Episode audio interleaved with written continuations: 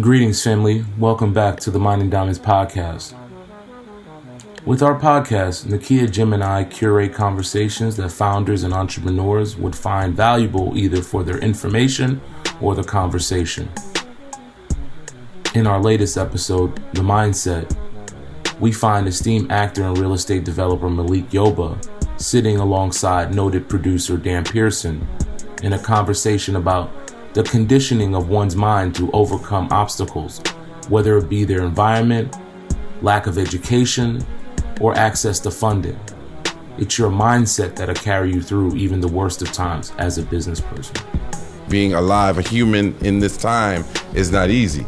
At the end of the day, it is our mindset that is going to change the world, change our lived environment. The mindset combined with consistency is indeed some of the keys to success as a founder. It's not about the big success. It's did you do the thing in that moment? Right.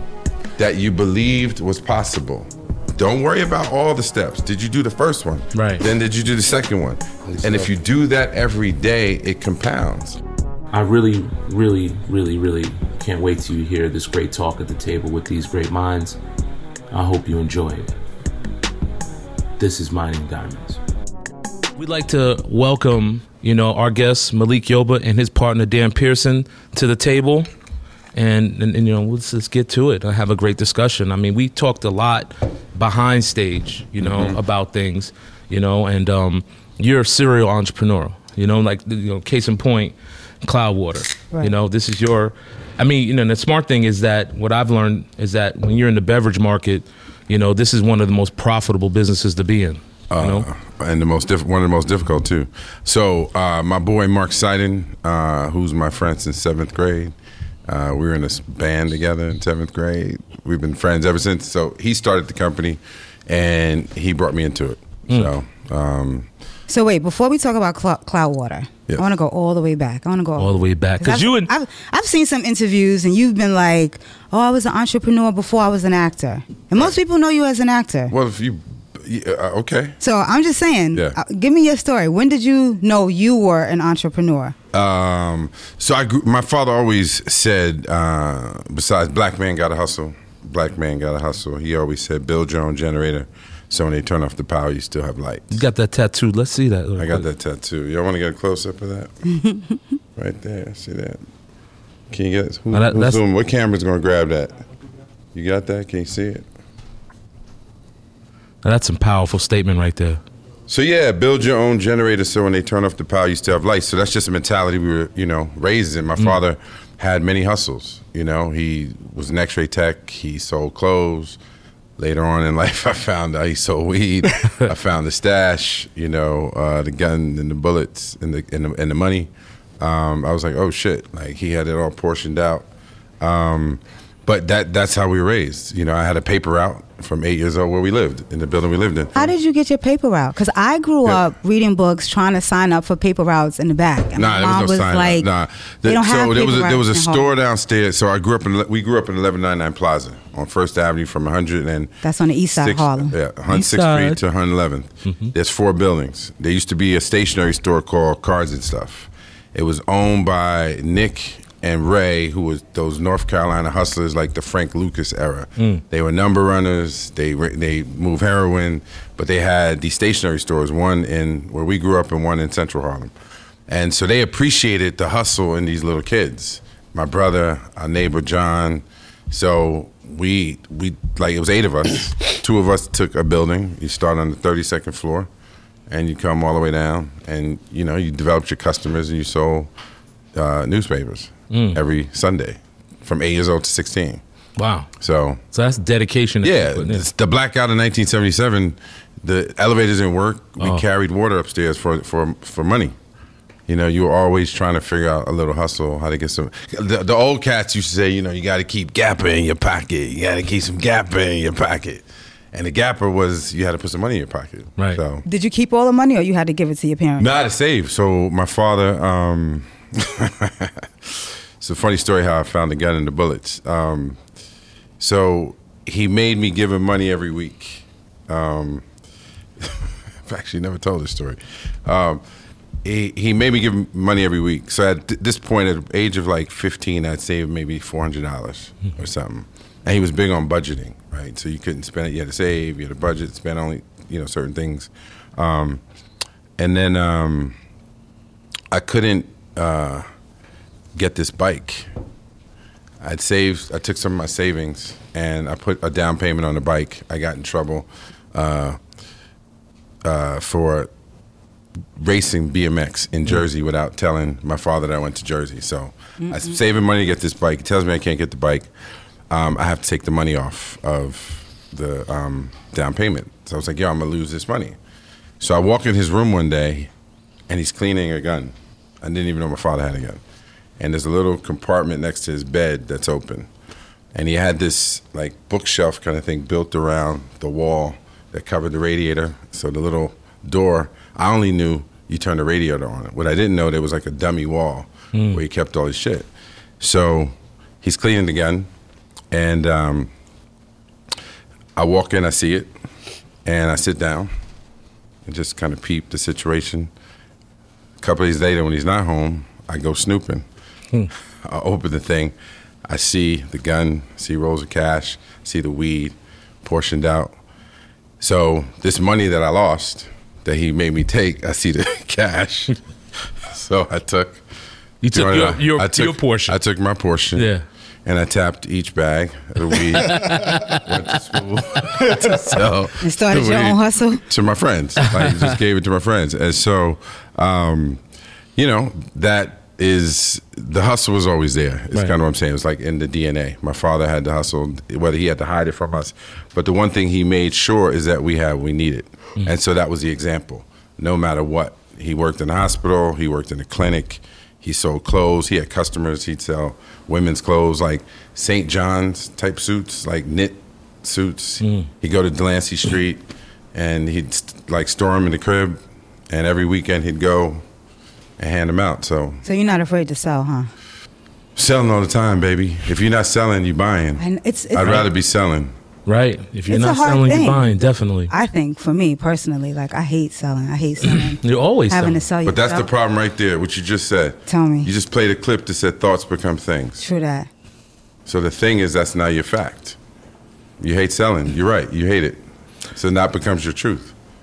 But I could change that. Sales is also the most lucrative position you could have in the world. All the time. So you got to sell. I know. Most businesses, when they start, they get their CEO... the CFO, salesperson. You know what I'm saying? Like, those are the three most important, and then your legal people, right? But those are the most important positions.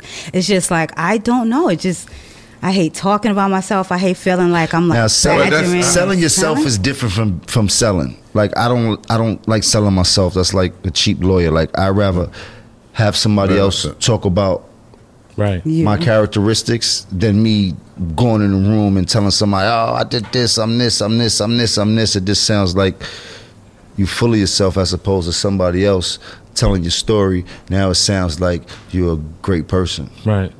I mean, when I was younger, when I was like in high school, you know, I kind of found myself because I had this class called mentorship. And in mentorship, you know, your job was basically, you know, the task was basically to find an area of business you want to go in. And I, for some reason, I was like, I want to do advertising.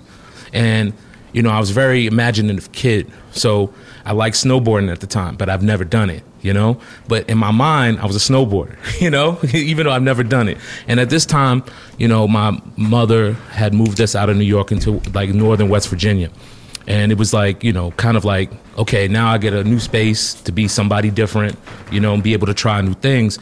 And I basically, for my mentorship project, made a snowboard company, took a marker, you know, because back then it wasn't no Photoshop or anything like that. I took a marker, draw out a tag called Mr. Bozak, because EPMD was my favorite band. So I put Bozak snowboards, right? And then I convinced my mother to send off this graphic to a snowboard company for like $300 to make one snowboard, right? She did that, took a picture of the snowboard, right? Put it in Quark, because that's how old this was. Remember Quark? Yeah. Desktop made an ad in Quark, right? And then I had one T-shirt. I could only afford one T-shirt, right, to be made. So it was like Bozak T-shirt, and it was blue on white. And then I looked in the paper, and I saw Ice-T was coming with Body Count. So I snuck out, I went down to this place called the Nyabingi Dance Hall, stood outside, waited for Ice-T to come out all sweaty. And I was like, look, I got that. I was trying to pitch him. And he just grabbed the shirt and just looked at it and just held it like this. And I took a picture, right, with an old snap camera, the little, disposable camera. And that was my presentation. I came back into school and the teacher was like, you got an A++++. Wow. And that started me off on like. That's genius, bro. I mean, I didn't know. But you did know. I did. It was like ingrained in me, and I was like, yo. And once I learned that, I was like, wait, I could just think about stuff and do it. Yeah. And then later in life, I learned about sales because same thing. I wanted to get money, but there was nobody hiring. I worked in a Chinese restaurant, and it was horrible because they would always yell. I was jokes for the whole Chinese kitchen staff. Fat boy, you get the vegetable. I was saying, they sit there, smoke cigarettes, and be like, fat boy, you get the vegetable. Carrying the vegetable by myself. And for revenge, I steal all the ice cream bars and give them to my friends and stuff. But then after that, I was selling Kirby vacuum cleaners because I was like, yo. Kirby vacuum cleaner. That's great. I remember they used to come to the door, but the salesman used to knock on the door like, yo, we got these Kirby vacuum cleaners. $1,200 vacuum cleaners in West Virginia in the 90s. I sold 3 of them, and I had no car. I would carry this fucking vacuum cleaner all throughout, the rural West Virginia. Knock on trailer parks. That was me. I was determined. That's what they call pounding the pavement, Pounding the pavement. Wow, that's real. And then, but that's that spirit, man. Yeah. That's what this show is about, right? Mm-hmm. So Jim said you had a large family. Yeah. Was all your siblings same? Same what? Same. Mother and father is fucked up. No, that's not what I was going to ask you. That's not what I was going to ask you. People do. White people go, oh, so is it No, same? I was going to say that y'all all have the same, ethos. Also, yes. Yeah. That's definitely whack, no slackers. Definitely no slackers. I will say that. His whole family is on, they grind. Everybody to this date. Yeah. There's no slackers. Definitely. I'm talking about it's a bunch of them. He used to be on the second floor playing tag with all of them. He was older than us, but the sisters are all my age, Rahima, Suhaila, Chaya, right? Who's that was it, right? Nah, Mina and Fatima, the oldest, 2 oldest. Yeah. Yeah, they was old. They was your age, so y'all was a little bit older than us. But now they all. Everybody's doing that thing. Everybody's doing well. Great. Yeah, but it's important. I mean, I think if I could leave anything today, it's about what we just talked about, the mindset, what you said. You just exemplified the point I was trying to make, which is how do we teach our young folks to think? Because that's what's missing. Right. Everybody's trying to be like somebody else. Goals, right? I put a picture up, then those are your goals because they're my goals. That's crazy. Fuck about your goals. But that's to your advantage, you had somebody there to teach you that. Well, my father always talked about my job is to teach you to think.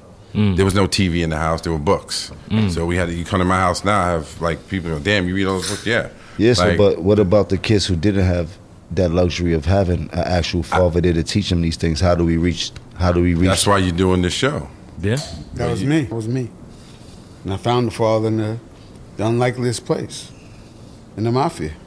Wait. Wait a second. I think we're gonna have to. We're gonna have to delve into this. Tell me about this, please. Jim said, it's better when other people talk about you. So this is Mr. Dan Pearson. He's many things. He's a miracle. At 62 years old, he's walking and he's sane and he's not a crackhead. This is a man who has raised many other, 30, 40 other young people to manhood, grown folks, people like Jim's jeweler. Like Paul, people, I don't know if he's your jeweler. He's your jeweler. Raise him from sons, right? Mm. Along with his own son, his namesake. He is a man who speaks things into existence, which we talk about. We shake a lot of trees together. We first met when he was a music manager for the group Soul For Real, when I was doing New York Undercover. He was also a cop at that time. So he was a detective that was also on his grind with the hustle as a manager. He's been a Golden Glove champ. Mm. He's been many things. He's also the author of the screenwriter of a film called They Call Me Danny Boy, which is his life story, which is Precious meets Goodfellas meets Boys in the Hood. This man was raised by a mafia boss. That sounds juicy. He was kicked out the house at 11. We went to where he grew up 3 weeks ago. Yeah. We've been real emotional he and I, and we can get into that in a minute. But there was a 90-year-old man sitting on the stoop. So, oh, Danny boy, Danny. Oh, this little boy, he was a little bitty thing. Oh, he beat up the big boy, the Puerto Ricans. They didn't think he knew Spanish, but he learned Spanish over there with fucking with the Puerto Rican girls. And the big boy came at him, knocked him out, always protecting people. He used to live in that little abandoned car because his mom was so mean, she kicked him out the house. At 11 years old, his mama kicked him out the house. Mm. He used to live in an abandoned car, abandoned buildings. He broke up a fight. A black kid and a Puerto Rican kid trying to steal the sneakers of a little white kid in East New York in the 70s. He saved that kid. He walks away. The kid follows him. What's your name? They introduce each other. My father owns the garage down the block. The father happened to be my boss. Mm. Took him home, cleaned him. He had green teeth at 9 years old. Mm. Cleaned him up, fed him. Gotta take you back home. Drove back to East New York. He can't stay here. What do you mean he can't stay here? You're the grandparents. His mom is crazy. He can't stay here. The fuck you mean he can't stay here? My boss goes back in the car. Doors hanging open. He's standing there not knowing what to do. 11 years old. What do I do? You gonna let the air conditioning or the fucking heat? Close the fucking door. Get in the fucking car. What are you gonna do? Get in the fucking car. And this is the rest of the fucking story. The guy raises him. Really? For the rest of this guy's fucking life, he's raised by a fucking white guy that talks like this all fucking day long. Let me tell you something. Guy's the fucking best. Guy's got a heart to fucking go, I tell you. He's a bad fucking man. This guy. So he's got a story. I'm going to tell his fucking story. I told it to you. Yep. I'm going to tell it to you on film. It's going to be one of the greatest fucking movies ever fucking made. I've been a father to many children who are grown men and women today. So, you know, the Italians call me Danny Boy. That's why it's called They Call Me Danny Boy. And so I call myself Danny Appleseed because I spread seeds all over. They grew in the trees. I pick an apple. Mm. I'm never alone. So that's how you get a Paulie Mazza who sells you your jewelry. That's how you get an Ostrich Braille over there, the clothing line. That's how you get this kid, that kid, that kid. They grow up. Right. But you still had a dad. Eventually, you still were raised by a dad. I had a dad. So going back to Jim's question, like this, tons of kids who are not as fortunate to meet somebody that's going to take them in. And they just roam in the streets or wherever, couch surfing, staying with this person, their friend's mom, let them crash for a little bit.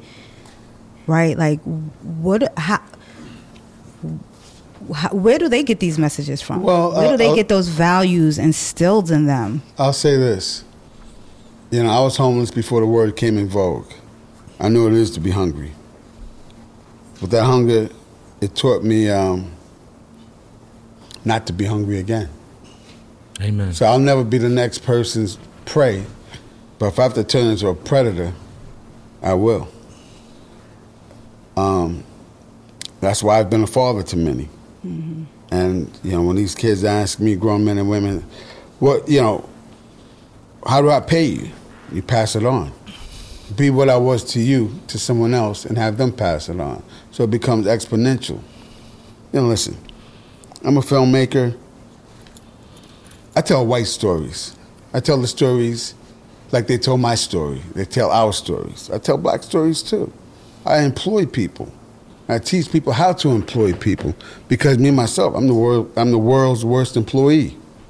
I'm not gonna be an employee. Mm. So let me ask you both: like, how did you learn? Because you both are talking about stories of hustling, right? Like it was all. I'm not saying scrappy, but y'all were like scrapping. How did you turn that into entrepreneurship? Like, you know what I'm saying? Like, when did you know you was an entrepreneur? Where'd you learn that word? That word came later in life. I mean, you're just doing shit. Like, my father was not about excuses, period.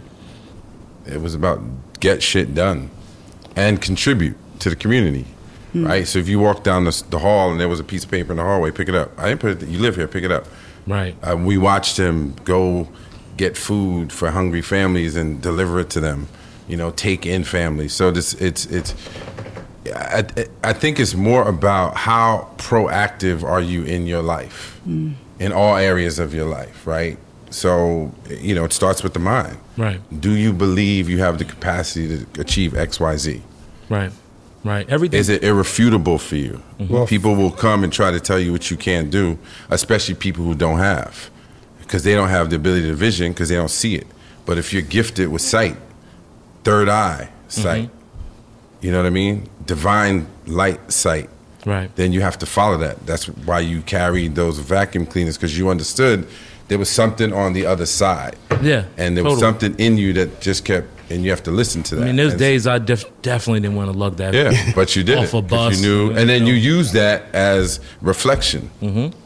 And fuel next time you have self-doubt. Well, you know what I got from that? I got, if I can do this. You can do. And I can talk my, I mean, I literally talk my way into everything that I have now. Yeah, yeah. We all have. Everybody here. I say when God shows you something, don't act like you ain't see it. What was your first job, Jen? My first job? Yeah. My very, very first job? Like when I first started making money, or like a first real job? That's a good question. That's a good question. That's a good one. So, no, I want to know your first job. Like your first real job? Yeah. I graduated 6 months early from high school. My grandmother was not having it. She was like, you cannot just stay in this house doing nothing, no matter if you graduated early. So at my church, there was a program named Vehicles, Career Skilled and Job Training Organization, that was ran by a lady by the name of Janet Barrett, who quit her job for being the VP of the whole Chase banking to come back and help people and teach them how to operate inside the office space. So learning how to deal with computers in, what's this, 94, when Gateway just came out, and it was Gateway all 2000. And it was all the cow packaging, and it was like Microsoft 2.0 or some shit like that. 200. From there, she ended up start putting us into law firms and getting us jobs in law firms in various places like mail rooms, et cetera, et cetera. And that was actually my first job in high school, and it was a pretty good experience. But the funny thing about that is this same job was the job that propelled me to do music. As I came to work one morning and my manager, Les, cool dude from Parkchester, funniest shit, just bullshitting all day. Radio was playing, Biggie record was on, Rings and Rocks, Filled with Rocks, and my jam Knox and your Mitsubishi, girls peep me when they see me. And I was like, what the fuck is going on? I then got up and told Les, I can't do this no more, bro. It's been real. I gave him a 5, and you turned out of there and started my journey. That's amazing. Yeah. Yeah. That's just like that. That was the first and last job ever. That's amazing. One thing I want to say, one of the things I did was, and I do, and I taught my son and other sons and women and this, that, and the other, that verbiage is everything. I taught them there is no can't, no maybe, no hope, no try. You either do or you don't. Because those other words are entrances into something with an excuse why something didn't happen. So don't tell me you're going to try. I'm not going to hire you. I'm not going to fuck with you. I'm not going to deal with you. I don't want to know you. Exactly. I don't sit at the table. And the people I sit at the table and eat with are the people who I consider friends, loved ones. Associates can stand over there and talk to me from a distance, because everyone at the table I have to be able to trust. Mm. And that is how I live, and that's what I've taught. We take care of each other. Yes. So what one can eat, we all can eat. Nobody gets fat, but nobody goes hungry. Yes. Mm-hmm. Mm. Try is a different word. Like when you see somebody doing something and you tell them, I see you doing it. And they be like, yeah, I'm trying. Well, being humble was one thing, but being confident in who you are is another thing. So I always tell my brothers that you're not trying, nigga, you doing. That's it. I just told you, I see you doing it. You talking about you trying, now you doing it. We ain't trying nothing. Right. You know what I mean? Yeah. Words are magic. I feel like a lot of times, like, when you say that, it's because you haven't reached a certain level of success, right? Like you don't feel like you've done it until. I don't want to. No. I just go back to the mindset. Like, we're going to spend time talking today. Let's speak affirmatively, right? Mm-hmm. So let's be on the same accord that we're trying to move consciousness forward. Mm-hmm. So it's about actualizing because we believe it first. Mm-hmm. You have to see it first. This is what I'm doing, right? And so so lessons for me, I used to wonder what it felt like to get shot.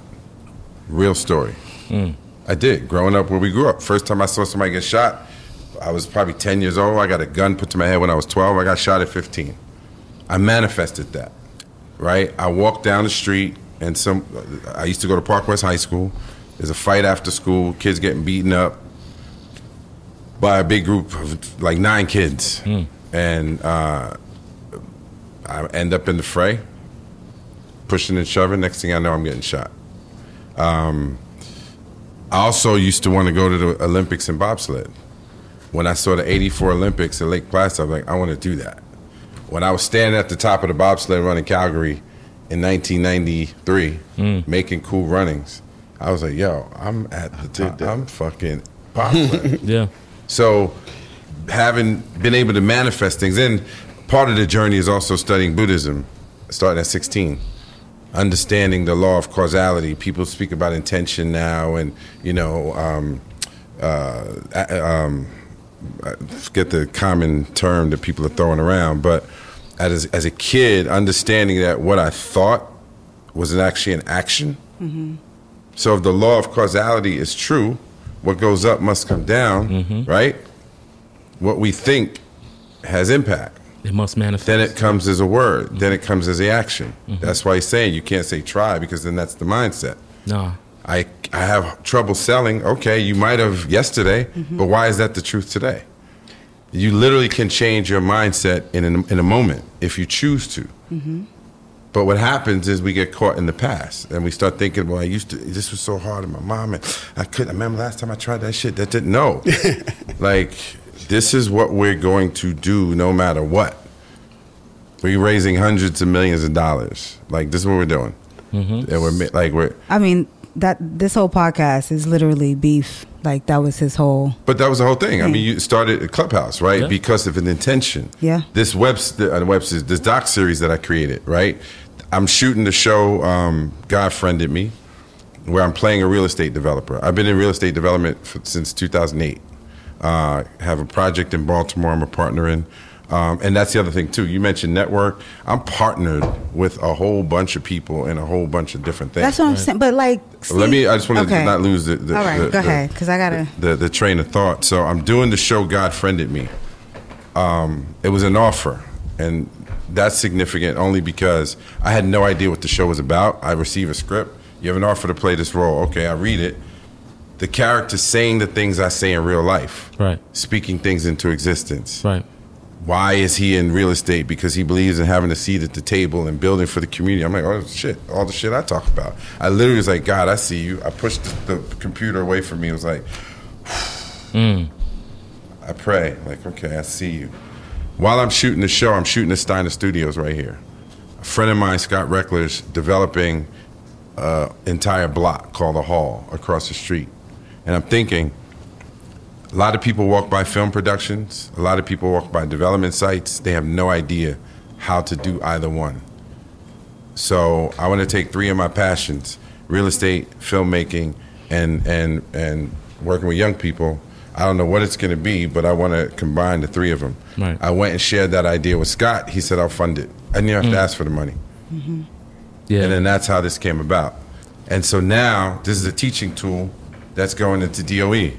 There's a curriculum being built around it. There's a whole community engagement program there's a crowdfunding platform I'm developing. So New Yorkers can have equity in the city they live in. So if you're growing up in the projects and you only got $20, what platform can you invest in the city you live in to have some equity? Right. So you just a sense of pride and ownership of the thing. Right. Right. And so it's all the mindset. It goes back to the mindset. So.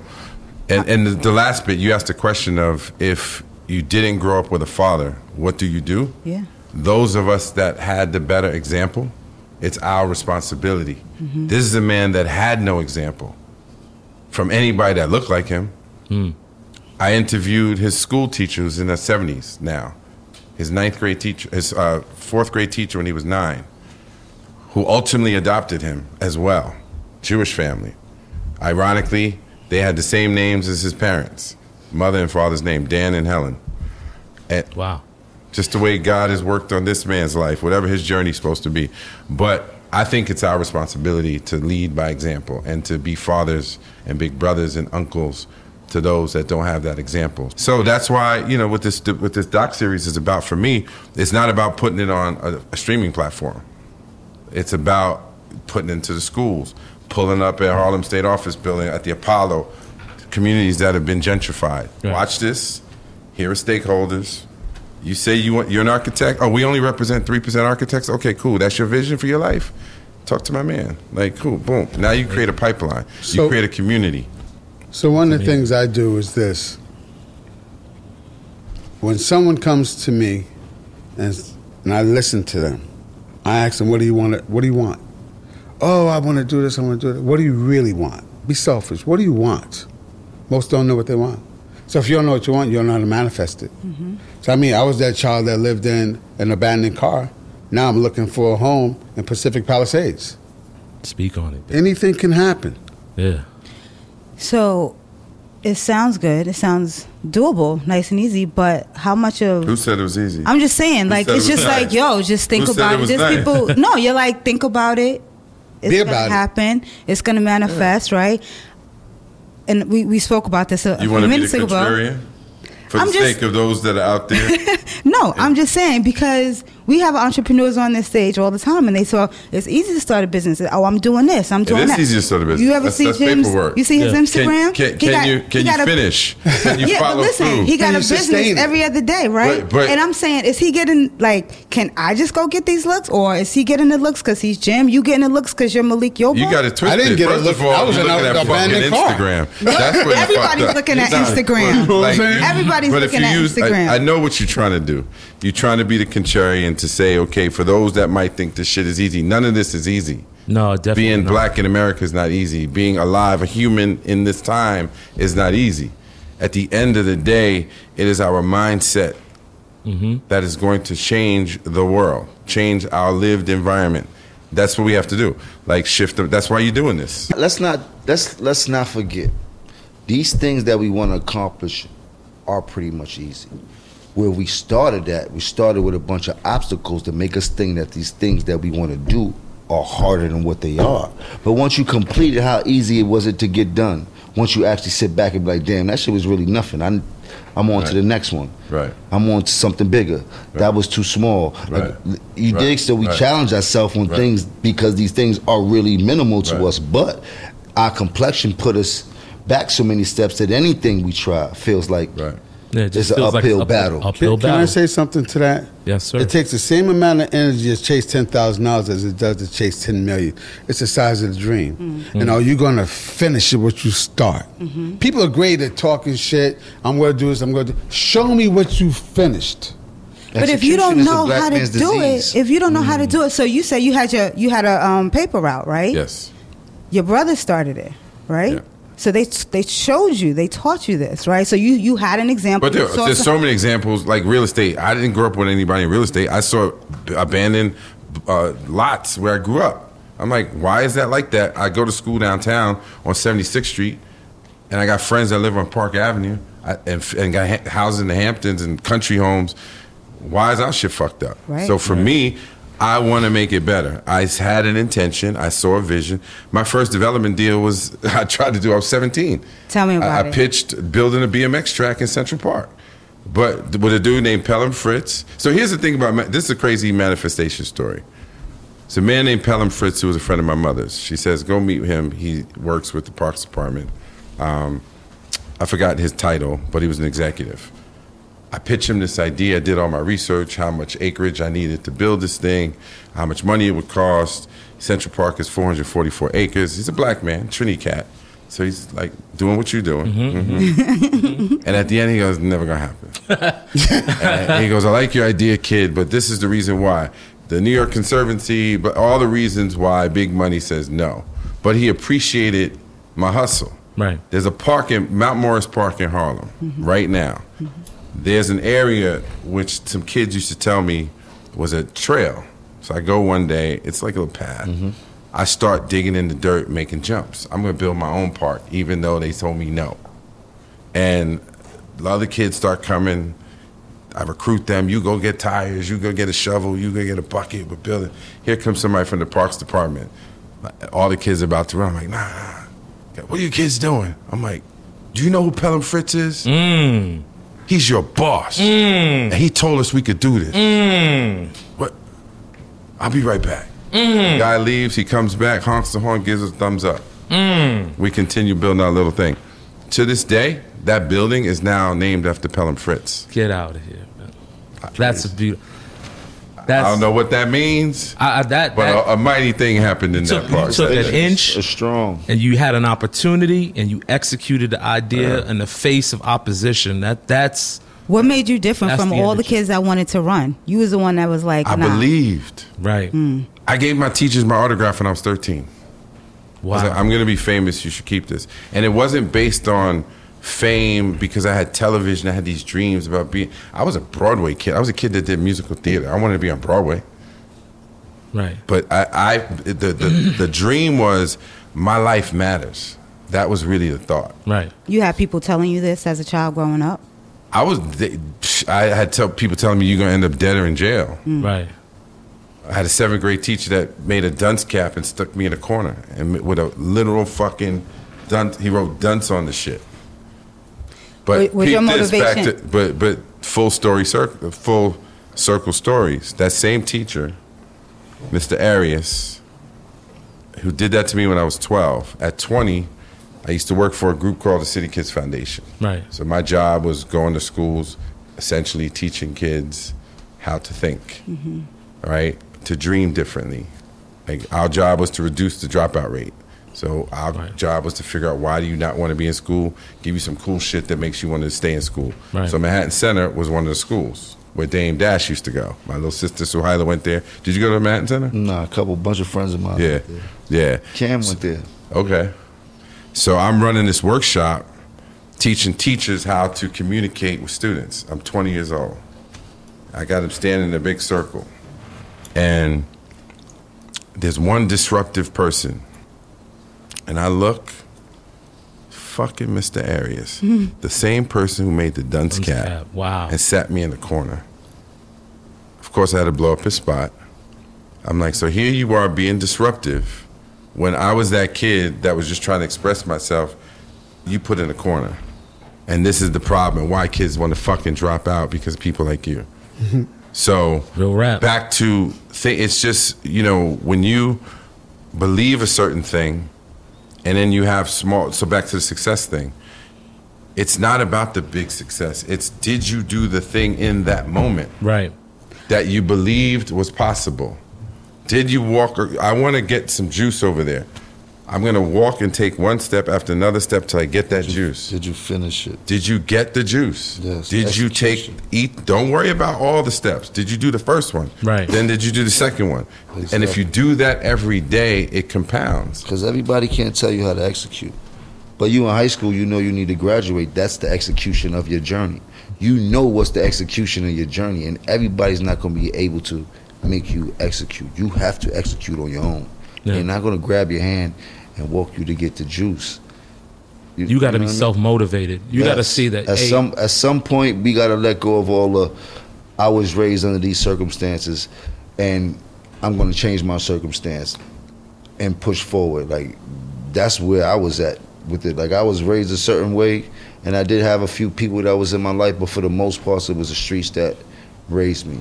And it was at some point that I had to figure out how to leave a little bit of that alone if I wanted to further myself in life. And that was something that I did. Nobody couldn't teach me that. One of the other things is... It's been beautiful to watch, though, by the way, bro. Thank you. For real, man. For real. You remember him as a little kid? I don't. I mainly through my sister. Through the family? Through my sister, yeah. He was older. Yeah. He was like, you know, he was in this. So I grew up in 1199 when I was 6. You dig? Yeah. So if like, I'm six, he's a teenager. Right, he ain't trying to hang. The gap between that and the teen is like 30 years. You know what I mean? So at 10, 11, and 12, he's already damn near grown, 17, 18, and all that. We never seen. We seen them going by, but all the sisters and them was all. We was all on the second floor. Yeah. So let me ask. Going back to you, you said something earlier about like, oh, so if I put this up, I put a picture of me, or if I share my success, this is goals, right? You're like, oh, why is, you know, have your own goals, right? But then we also hear... It's not a bad thing, inherently. Representation matters, right? Yeah, it's not inherently a bad thing. I'm just simply saying, the more to the point is that most people follow. Right. That's really the point I was trying to get to. Yeah, have goals. It's good for people to see things. I mean, that's why I did the real estate mixtape, right? I wanted to create new goals. I wanted to show new people and create new stars, like bankers and interior designers and architects and developers that look like you, women that are your age that look like you, that are building shit right around you in Harlem or East New York, and you don't realize she looks like you. Right. So that little girl can go, I can do that. Right. Right? So that's the you know. Yeah. I want to talk about the mixtape because the first night I met you, right, we were at a gala, and I was like, Malik, I got the joke, but I don't know if everybody else in the room got the joke. What was the joke? When I got on people to get up off their money? Yeah, I don't remember. It was just a different crowd. Yeah, I was hosting. Yeah, exactly. And I like to separate rich white people from their money. Correct. Yeah, and that's what I'll tell them. No, I'll be like, I'm here to separate you from your money. In fact, you pick your phone up. Oh, wow. No, that's what I tell them. Okay. See, they do it. So when I'm hosting, I'm walking around like, yo, I need you to pick your phone up. No, go pick it up. Donate. Yeah. Oh, and he put them under that pressure. Absolutely. Yeah. And then I remember I went up to you. I was like pitching my services. Like, I got a business. I want to do film. And you were like, you said, me and my husband. Yes, me and my husband. Me and my husband. Full representation, right? I was like, you starting a business because I had a vision. I always had a vision of like family business. That's what I wanted. That's what you said. Right. And then I was like, oh, you know about this woman? You should meet this woman, blah, blah, blah. Majora Carter, which we then... Well, I told you that I was working on this documentary about real estate development, about my journey. So it started with... So, yeah, I want to combine real estate, filmmaking, and young people. So what's the story? The story became me doing my first development deal in New York. And I randomly chose 7 young people from around the city. When I say random, like... One kid was my busboy. He tells me he's a young actor, rapper from Harlem. He likes to make movies. I'm like, here's my number. Hit me up. He becomes the star of the film. His name is Von Thorpe, kid from 115th Street. Yeah, like he's like amazing young man. One kid was a kid from that where we met at that Fiverr. He Randy Lopez, who's a young architect student. He was still in high school. He was 17 at the time. One young lady worked in the leasing office of my friend Scott's, one of his buildings, and I had a conversation with her, and she said, my brother wants to be a developer. So I, just took him like that, and I had a mentee I brought along that I would always bring on sets whenever I'm shooting in New York. And I took them on this journey. 5 weeks went from the Hamptons to Newburgh. They're meeting billionaires and millionaires and just a whole world they've never seen. And so as I'm shooting, they became more interesting, like watching what the effect it had on them. Back to what do you do when they don't have a father? You take them along. True. You show them the journey, like in real time. True. And then you film it, and then when you filmed it, you see their evolution. So then I pull myself back, and I'm editing the thing as well. So I pull myself back and push their stories forward, and I sent you both episodes. Yep. So did you watch the second one? Of course I did. Okay. Yeah. But what I was saying is it was so dope because Majora had just got her building and was talking about developing this building. And now I'm partnering with her. You're partnering with her. You were talking about this film, this docu-series that you were going to make. That I hadn't shot yet. Correct. Yes. And so here we are now. And let me tell you about manifesting. So when I was shooting this thing, so 2019 was the year that all the money I made was going to come from my shit. Not me being an actor in somebody else's stuff. So other than the reboot of New York Undercover, which we did shoot, which ABC turned down. I was doing my one-man show, Harlem to Hollywood, at the Apollo. I did it twice that year, and then I shot the doc. So that entire year, Like, I had the idea in October of 2018. So I'm working with my director on Harlem to Hollywood, preparing for a show in February at the Apollo. We're in my house rehearsing in December. I said, yo, I got to go to this meeting. I'm going to go get this money. That's the meeting I went to. My friend said, I'm going to fund it, without me asking him. Mm. But before I left my house, I told Kevin, I'm going to go get this money. Mm. So that entire year, once I knew I had the money, then I was like, okay, I'll just do a documentary, and I'll teach them about filmmaking, and they'll learn about real estate. And then I end up with content and a real estate deal. Mm. So for me, it was like two-sided hustle. Win-win. Yeah, right? And then lift a whole bunch of people up that should be honored and respected and seen. And so that entire year, for 8 months between having that meeting with Scott and starting shooting in July, I would literally visualize shots. And what, like, it would be, I was telling him this last night, like, the intensity of the focus was on another level. Like, I told him, it was like I was printing money. Like, how stuff was just lining up. Mm. Like, he and I are in a flow like that right now with stuff all over the place. But it's so important. And so everywhere I went, I ran into real estate people. I just want to say this, though, how deep it was. Like, bro, like, everybody you see in that thing. Right. Like, the dude who introduced me to that, to speak at that event, it's called the Enterprise Gotham Society. Enterprise Partners was actually started by, what's his name from Usual Suspect? Ed Burns? Mm. Not Ed Burns. Ed Norton. His grandfather. Right. They're the largest affordable housing developer in the country. They have a national footprint. They do policy work. They do investment. They do all kinds of stuff. So Maurice Coleman, VP at Bank of America, said, I want to position you, as y'all saw me say in the second episode, in this community so that people take you seriously. How I met Maurice is because while I was... There's two things I just want to get across.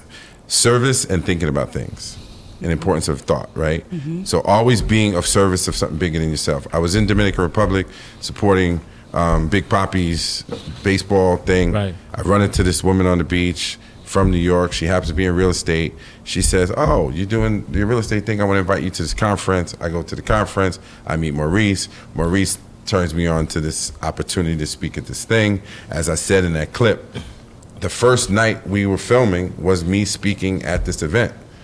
So two things happened. One, I was of service. Two, I thought it into existence. While I was setting up the show or the shoot, everywhere I went, meet my friend, he's in the, this one, that one. Right. And then that became my cast. Did you ever have to work? It was like, did I have to what? Did you ever have to work hard to get the money? Because it seems like it's just flowing to you. For this particular project, no. Any project? Hell yeah. What's that like? 90% of them is a bunch of fucking no's. You know what? There's a bunch of people I don't see it, can't do it, can't happen. It's too early. No, actually. But it's the tenacity, it's the resilience. But our inheritance as black people is our resilience. This is what I wanted to say. Like, I had, I love Twitter, so I put on Twitter, I was like, a vision without execution is a daydream, beloved. You know what I'm saying? And the one thing that both you and Dan have said is, like, no matter what circumstance you're under, fatherless, father in the home, eventually you have to make that step. You just said it. It's like, when you make that step, kind of like the universe opens up. And I know my path, because I remember, like, when I was a kid, I did some dumb shit. I was selling crack, for no reason. Just, Like, I didn't have to do. You know what I mean? But, like, my mom provided everything. But it was just like, yo, that's what everybody doing. It's cool, whatever. I got busted. I had to do, like, 3 months, Like, during the summer. Like, and I thought, like... And it was weird because, like, the state was like, hey, man, we're going to offer you, you got to take an F, you do 3 months, but you could take a year and not get a felony, And I was like, fuck that, I'll take the F. So after that, I was like, yo, I got a mark on my record. I got to move different. I can't sign my name on a paper for application. And it kind of set me up for everything, But I had the tenacity to be like, you know what? I'm not going to let this stop me. Like, I'm a knock on these doors. When you talk about you doing $100 million deals, like when I remember being in that cell for that 3 months, sitting there in that summer, and I had a yellow legal pad, and I put down every idea I had, and everything but the clothing line came true. Like I said, I'm going to run a network. Oh, did I mention, you mentioned clothing line? Yeah. I'm sorry. I know. Yeah. You know what? I got to beat. I'm sorry. Because I want to say, I know we got to wrap soon because I know you got a jet, right? Can you read that, though? It says Brooklyn American. Yeah, yeah. But I want to talk about... So, but back to the partnership thing. Wait a minute. One second. I want to say something because I want to get this one. You'll get that one moment. Instagram. You'll get that one. You'll get that one. That's it. Say it again. Say it again. Because before we close, I just want people to know this. Oh. No's don't matter. Yes is a life changing. You're gonna always hear no. But you expect no. But one yes can change your life. One yes. So when it comes to hard work and all that shit, everybody works hard. They work to their death and all that. Learn how to delegate. You can't do everything. I delegate. Cause you got a team, but what if you just crapping by yourself? You make a team. Like this dude, like you. Like we walk every day. We exercise every day. And you know what happens? Well, tell her what happens. You meet people. What are you going to do? You going to fucking put me in the spot, this game? Yeah. I'm going to put you in the spot, game. I'll tell you what happens. Your fucking worst. Let me tell you a story. Let's keep in mind, everybody, what we're talking about are people that are leaders in the thought process. Everybody is not a leader. A lot of people are meant to be workers. So a lot of people won't get this, but the people that are here to help the people that are meant to be workers, they're going to get it totally. Well said. We walk every day for heart health, for community, for companionship. We whatever comes out of it, but something comes out of it. We shake a tree as we move. At 11 o'clock, Prospect Park, every day, we are there doing it. And every time we walk past a tree, we're shaking that motherfucker because every time a leaf falls, that's a dollar for us. Or a possibility of a dollar. But to start the mindset of maybe, you've already lost. But there's so many things in this world that's telling you, look. Of course there's things, but you overcome them. To be honest with you, like I can't accept that. You overcome them. I can't accept that. You start with a defeatist attitude. Dude, like it's like what's the point? If you're gonna shut your own stuff down, like you know what I mean, like do or you don't do. But we can't get bank loans, right? We can't get investment. You're right. See me. You're real estate developer.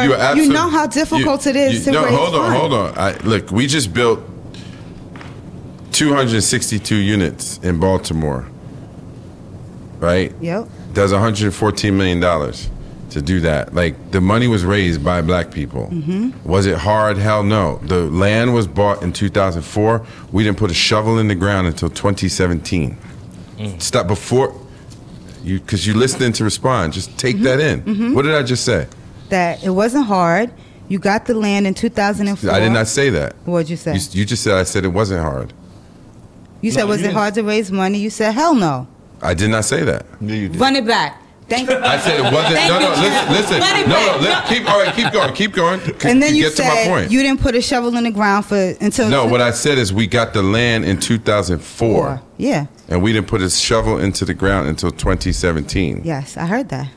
So just do that math. Yep. When you talk about tenacity. Right, that's 13 years. Before you can put a shovel in the ground. Yes. Think about that. I feel you, but there's a lot of people feeling with their back against the wall, and they're like, "Well, you know what?" To those people, you can just say that. Look, you got to step off the porch sometime. Yeah. You know, you got to take that step. Like, there's no excuse. I can't sit here and hear somebody say, "Well, I can't." I'm like, "Well, did you try?"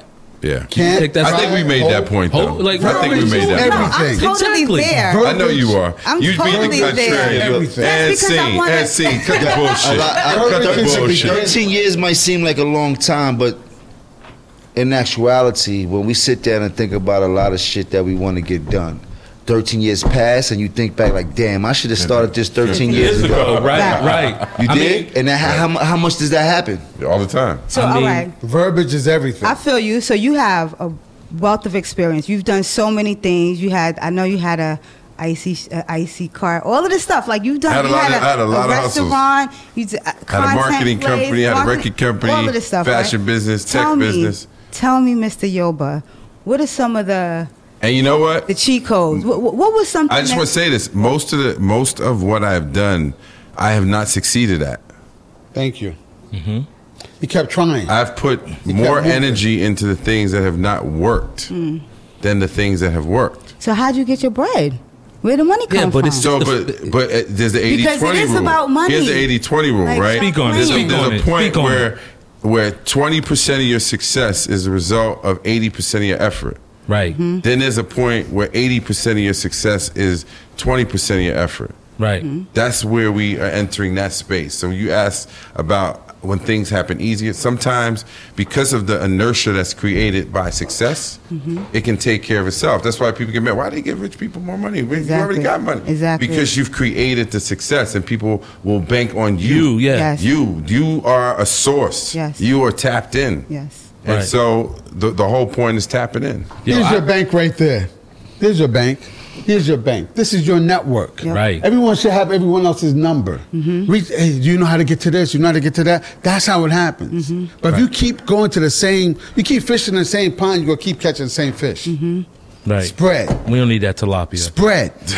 Wait, before you go, Malik.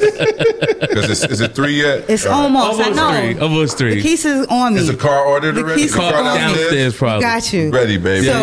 So, but you know, before you go, we got to have a toast real quick. Is that all ready? Yeah, we can do that. Or Cloudwater? Y'all take a taste? I haven't taken. This is good. No, can I get that one, please? Take that one. All right, cool. But like seriously though, like you know, we talk about they all the time, right? Yes, sir. But when we talk about they, you got to understand they plans for 100 years, 50 years. We plan for tomorrow, maybe not even. Right. You know. So it's all about the mind state. Tomorrow, shit, we plan for right now. We don't have a plan. That's the problem with us. Like we don't know how to sit down and actually make a plan for ourselves to. Have a 2, 3, 4, 5 year plan. We don't know nothing about that. What I tell you when we started this whole mission, I said the goal is to have something that'll last for 100 years. I said, I don't want to go to J.P. Morgan Bank. I want my own bank. Mm-hmm. You know what I'm saying? I want to be able to be like dead and gone and people go to the bank, the Beef Jones Bank of America, to pull out loans and develop properties because I don't think Disney should exist anymore. I don't think J.P. Morgan should exist anymore. Do something about it. You know, and I'm doing it. We are. You don't think they should exist? I want mine to exist. Okay. I'm putting more of my energy into creating my institution than giving more money to them. You know? Okay. And that's my mind state. Like, the word no never stopped me. The F on my back, I should get that shit as a chain and a pendant and put it on my chest. I wear that as a badge. Like, nothing can stop me.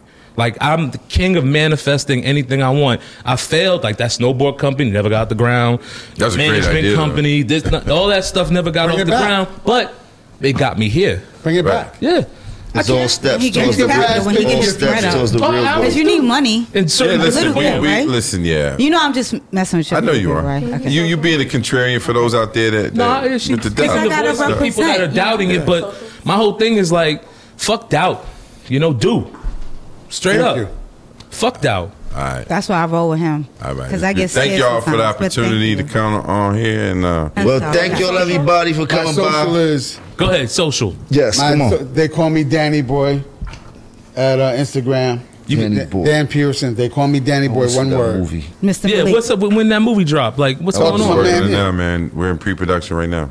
I want to see it. So when that drops, you come back and we'll talk. Because I want to talk about the finance. I want to talk about the business of movie making. Okay. Because I know it's not easy. You gotta. Not easy at all. Exactly. No, not. Let's not get it twisted. But the joy is in the journey. Yes, it is. It's like manifesting things in your life. The joy is in the journey. That gives you the wind beneath because you're like, I did it again. Yeah, say that now from your nice $1 million homes and shit. Yeah, but when you in your one-bedroom apartment, anyway. It ain't joy. I was in the car. He was in the car. All right, how do you put this thing out?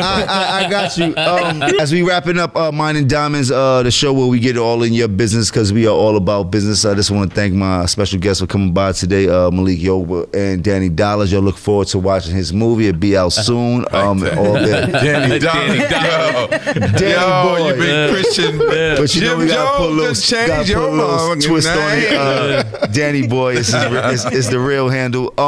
But appreciate y'all for coming by. Appreciate y'all for enlightening the people, giving them something to think about, giving them some game on this business.